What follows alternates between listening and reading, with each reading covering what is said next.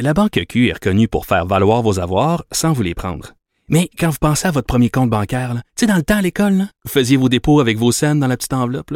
Hmm, C'était bien beau. Mais avec le temps, ce vieux compte-là vous a coûté des milliers de dollars en frais, puis vous ne faites pas une scène d'intérêt. Avec la Banque Q, vous obtenez des intérêts élevés et aucun frais sur vos services bancaires courants. Autrement dit, ça fait pas mal plus de scènes dans votre enveloppe, ça. Banque Q. Faites valoir vos avoirs. Visitez banqueq.ca pour en savoir plus. Geneviève Peterson, la déesse de l'information. Vous écoutez Geneviève Peterson. Cube Radio. On se parlait du mouvement anti-masque, qui est un mouvement euh, qui, on va se le dire, carbure beaucoup aux fake news, aux fausses nouvelles, aux théories du complot. Eh bien, il y a la Fédération professionnelle des journalistes du Québec euh, et l'agence Science Presse qui ont produit une série de capsules qui mettent en vedette l'humoriste Louis T pour aider les gens à dépister la désinformation qui concerne notamment la COVID-19. C'est pas toujours facile de s'y retrouver. Il est là, Louis T, humoriste. Bonjour. Allô, ça va?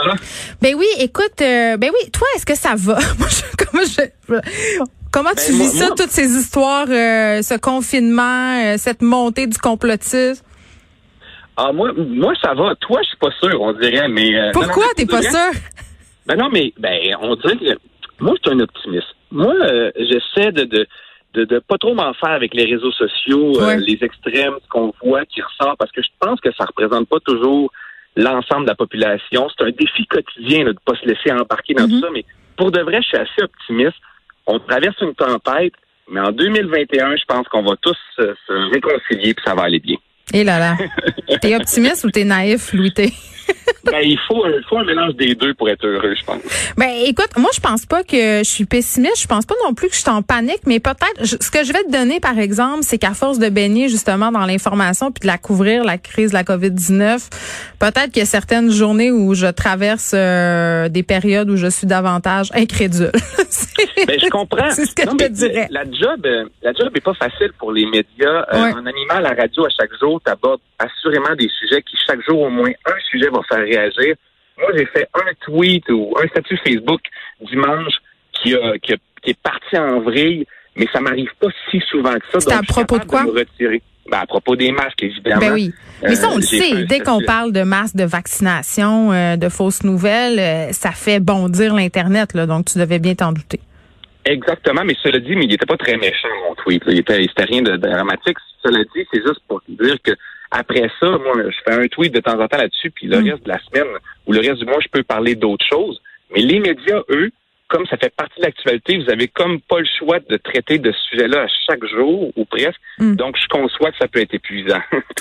Bon, euh, tu me dis que tu es un optimiste, puis tu penses que tout va bien aller, et je dois dire que moi, je respecte ça. J'aimerais ça être faite comme toi, c'est pas le cas, mais quand même, tu t'es associé à cette campagne-là euh, pour aider les gens justement à faire la différence entre le bon grain et l'ivraie, si je pourrais dire, euh, qui circule allègrement oui. sur Internet. Donc, pourquoi tu t'es associé à ça? Est-ce que ça doit quand même te préoccuper, là, si tu as pris la peine de participer à cette campagne-là? Ben oui, évidemment, ça, ça m'inquiète. Je veux dire, je, je le constate, je constate bien autour euh, l'environnement dans lequel on vit, le climat social, euh, la polarisation. Euh, Puis aussi, c'est- c'est que la consommation responsable d'information, l'amélioration dans notre façon de consommer de l'information, ça me concerne et ça m'intéresse à moi aussi parce que ces pièges-là, les pièges dont qu'on aborde dans cette série de capsules-là, j'y tombe aussi, moi. On on n'a pas, euh, c'était très important dans notre euh, dans notre série de capsules de pas avoir la posture de se mettre au-dessus des gens comme si nous, on n'en avait pas des raccourcis mentaux. Nous, jamais ça nous arrivait de faire erreur. Hmm. C'est vraiment pas ça l'objectif. L'objectif, c'est de tous collectivement avoir une espèce de petit éveil, euh, une introduction sans un à ces biais cognitifs-là Hmm. qui peuvent nous aider à mieux consommer, à, moins partager de fausses nouvelles, à faire, euh, comme tu dis, le, le- la différence entre le, le bon grain de livret, mais, mais c'est de nous outiller collectivement. Ben, c'est intéressant que tu parles euh, du partage de fausses nouvelles, même par les gens des médias. Il y a Marie-Ève Tremblay de Corde Sensible qui avait posé la question, justement, je crois que c'était sur Facebook ou sur Twitter, là, je me rappelle pas bien, mais elle avait demandé aux journalistes euh, de sa connaissance qui avait déjà partagé des fausses nouvelles et tout le monde avait plaidé coupable parce que ça va vite, parce qu'on veut être le premier sur la nouvelle, parce qu'on veut commenter. Tu sais, on on n'est pas à l'abri, là. Non, non, tout à fait. sur Twitter, je suis, je suis des gens très intelligents sur Twitter, des journalistes aussi. et, euh, et, et ça m'arrive de vous voir euh, partager quelque chose que je fais comme non, moi je sais que c'est pas tout à fait ça la nouvelle, elle est un peu biaisée, mm. ou du moins tu sais, ces images d'une manifestation euh, ou d'un feu de forêt qui est pas le bon feu de forêt, parce que on est tous, on est émotifs, on est des petites bêtes émotifs, puis on a aussi nos valeurs, nos, mm. on, on, risque tous de tomber là-dedans. C'est pour ça que je pense que c'est un effort collectif, puis c'est, on n'est pas en train de euh, la Fédération des, professionnels de, du journalisme et l'agence Science Presse se positionnent pas comme parfait. Elle n'est pas en train de dire aux gens, nous, on est parfait, faites juste nous suivre, nous. On est en train de dire aux gens, ensemble, il faut prendre un petit pas de recul quand on voit des informations, se donner un petit 15-20 secondes de réflexion à savoir pourquoi cette information-là me plaît tant que ça, pourquoi je veux y croire ou pourquoi j'y crois pas, hein, parce que les biais cognitifs peuvent jouer d'un bord ou de l'autre. Hmm. C'est un peu, c'est une petite réflexion. C'est comme si on se disait, prenons une petite pause, là. ça va vite un peu tout ça. Là. Ben oui, mais je trouve que ça pose des questions intéressantes quand même, parce que je trouve que c'est facile de balayer du revers de la main euh, les gens justement qui partagent des fausses nouvelles ou qui adhèrent aux théories du complot. Le Louis je veux dire, on a tendance un peu à les prendre de haut et à rire d'eux. Mais moi, je trouve que... et, ça, c'est un gros problème. Ben oui, parce que je me dis, écoute, s'ils sont tant que ça, là, et si ça résonne autant, et si on est si émotif, comme tu dis, euh, et qu'on partage des affaires sans trop se questionner, est-ce que ça témoigne pas justement d'une espèce de crise des médias? Les gens, euh, une partie de la population qui préfère se tourner vers des médias alternatifs ou des théories du complot, euh, il me semble qu'il y a peut-être une crise de confiance envers les médias traditionnels. Moi, je pose la question. Je me, je me demande pourquoi ça résonne autant. Euh, assurément, je pense qu'il y a une déconnexion. Moi, je, moi, je fais partie euh, de, de l'élite. Je sais pas si ça paraît comme ça, mais. J'aime ça. Mais moi, je vais te citer là. On va faire une promo. Louis T, je fais partie de l'élite. tu vas voir les beaux commentaires que tu vas te ramasser. Non, ouais, mais non, mais je, le dis avec euh, avec autodérision, mais c'est sûr que je fais partie des privilégiés, je fais partie du, complexe médiatique. Fait que c'est, il y a plein de choses, il y a tellement de choses là-dedans, mais c'est vrai que je pense qu'on a on a pêché un peu euh, dans les dernières années. Euh, il y a eu il y a un snobisme des fois à Montréal ou dans les milieux académiques, les scientifiques. Ouais, ça parle pas au monde. Journalistes. Non, non, non, il y a un snobisme, il y a un petit sentiment de supériorité qu'il va falloir euh, corriger, il va falloir faire accepter notre part de responsabilité dans tout ça, sans, sans pour autant dire je, pense que j'ai je pense que j'ai raison. Mais je pense que je dois trouver une meilleure façon de le communiquer. Oui, puis le communiquer aux jeunes aussi, parce que, euh, bon, ma fille de 13 ans et ses amis sont beaucoup, puis moi aussi là sur les médias sociaux, mais euh, évidemment moi je suis privilégiée, je suis dans les médias, j'ai pas la même, euh, elle n'a pas la même formation que moi, le même recul. Et ça arrive souvent que je doive déboulonner des fausses nouvelles à l'heure du souper, style à monte en haut, elle arrive de sa chambre puis elle me dit maman, j'ai vu sur TikTok telle affaire, j'ai vu sur TikTok que tout le monde qui allait avoir en bas de 80% redoublait son année à cause de la Covid. Tu sais parfois c'est inoffensif comme ça.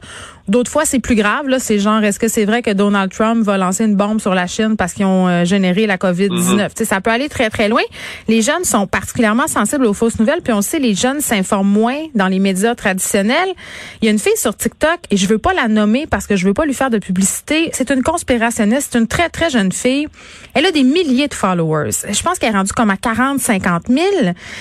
Est-ce que les géants des médias sociaux ont leur part de responsabilité là-dedans? Ben, c'est une excellente question. Je pense que oui, mais en même temps, le, génie est sorti de la bouteille. Là, hein. euh, Je pense pas qu'on va être capable de revenir en arrière par rapport à ça. Je, je, moi, je pense pas que de, de mettre 10 personnes euh, à Facebook Montréal qui, trieraient toutes les informations, mm. tous les statuts du Québec, ça soit possible. On pourra pas, on pourra pas empêcher les fausses nouvelles de circuler. Ce qu'on peut faire, c'est favoriser un climat social, l'éducation, une conscience qui va défavoriser ce genre de partage-là. Mais je pense pas qu'on puisse censurer chaque fausse nouvelle. Je, je crois pas nécessairement que ce soit la façon de faire. Mais, mais c'est pour ça que ce qui est intéressant quand on s'intéresse aux biais cognitifs puis aux raccourcis mentaux, c'est que ça touche tout le monde. Peu importe le, la classe sociale, le facteur socio-économique, on a tous le même cerveau. On a, on a tous le même cerveau avec quelques petits bugs, quelques petits euh, raccourcis, mais on peut prendre conscience de ça. C'est, je sais pas comment. euh, J'avoue que ça me fascine des fois de voir des gens comment ils partagent spontanément des choses. Puis des fois, c'est même pas des fausses nouvelles ou des c'est pas des fausses nouvelles politiques graves. Là. Des fois, c'est juste une image, une image qui les a fait bien sentir, puis ils la partagent. Et là, tu vas, si tu googles un peu, tu te rends compte que cette image-là n'est pas vraie, que ça a été sorti son contexte. On est un peu trop rapide. Je pense qu'il va falloir revenir à, une méthode de consommation ou de, de c'est, à, à chaque individu de se responsabiliser. Il faut ralentir. On va trop vite. Ben oui, puis il faut aussi retrouver ce goût de prendre le temps de s'informer et je pense, en tout cas, puis ça c'est peut-être mon petit commentaire éditorial et ma volonté un peu naïve.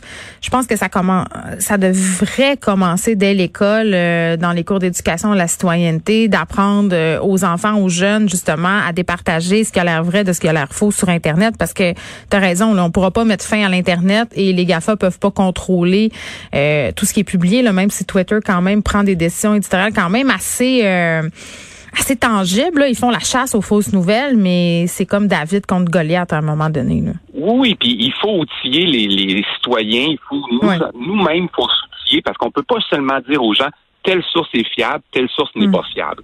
On peut pas garder les gens dans l'ignorance ou juste dans faites, faites confiance à tel euh, média et faites pas Mm. confiance à tel autre média. On doit vraiment s'outiller soi-même. Mais c'est difficile parce que il y a les émotions qui viennent par-dessus ça, il y a les valeurs qui viennent par-dessus ça. Il y a plein de facteurs qui font qu'on on, on va préférer croire que les idéologies. euh, tu sais, moi, je discute avec des gens, des amis à moi, puis on n'a totalement pas la même vision du, même événement. Et les deux, on n'est pas des donos, on n'est pas, c'est pas une question d'intelligence. Des fois, ça devient complexe tout ça. Mais, euh, mais je pense que les médias ont quand même, euh, ben là, je veux pas critiquer parce que c'est eux qui m'ont engagé, mais les médias, et j'en fais partie, on a une tâche, on a une responsabilité de re- regagner la confiance des citoyens, même si c'était juste 10 ou 15% de gens qui avaient perdu confiance. Il faut les embarquer avec nous, il faut les respecter, puis c'est pas en les en les repoussant vers le, vers le- les milieux plus radicaux sur Internet, Hmm. en les humiliant qu'on va réussir à faire. Ben, il y a une première capsule qui a été mise en ligne aujourd'hui. Euh, Louis, on peut regarder ça euh, sur la page euh, Facebook euh, Dépister la désinfo, euh, aussi disponible, je crois, sur euh, le site internet coviddesinfo.ca. Merci Louis T de nous avoir parlé de. Merci beaucoup. Tu, tu salueras toutes les autres élites de la station. hein, Ben écoute, euh, je les salue en ce moment même à l'aide de codes secrets euh, reptiliens. Bonne journée. bye bye.